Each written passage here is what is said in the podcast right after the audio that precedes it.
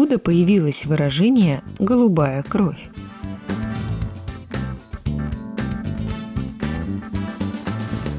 Выражение «голубая кровь» обозначает человека аристократического происхождения.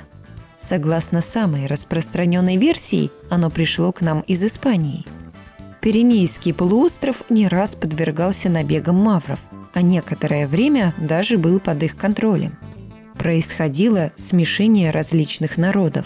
Местная знать и королевская семья очень трепетно относились к своему происхождению – они гордились, что ведут свой род от древнегерманского племени и не имеют никаких связей со смуглыми маврами.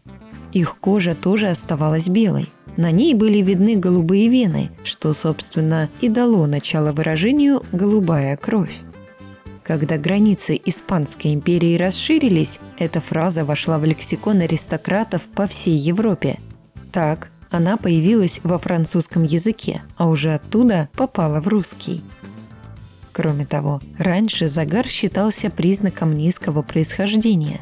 Он показывал, что человек вынужден трудиться на солнце. Бледность и проступающие синеватые вены, наоборот, говорили о богатстве и благородстве поэтому знатные девушки избегали солнечных лучей, выходили на прогулку только в шляпках и с зонтиками и специально белили лицо.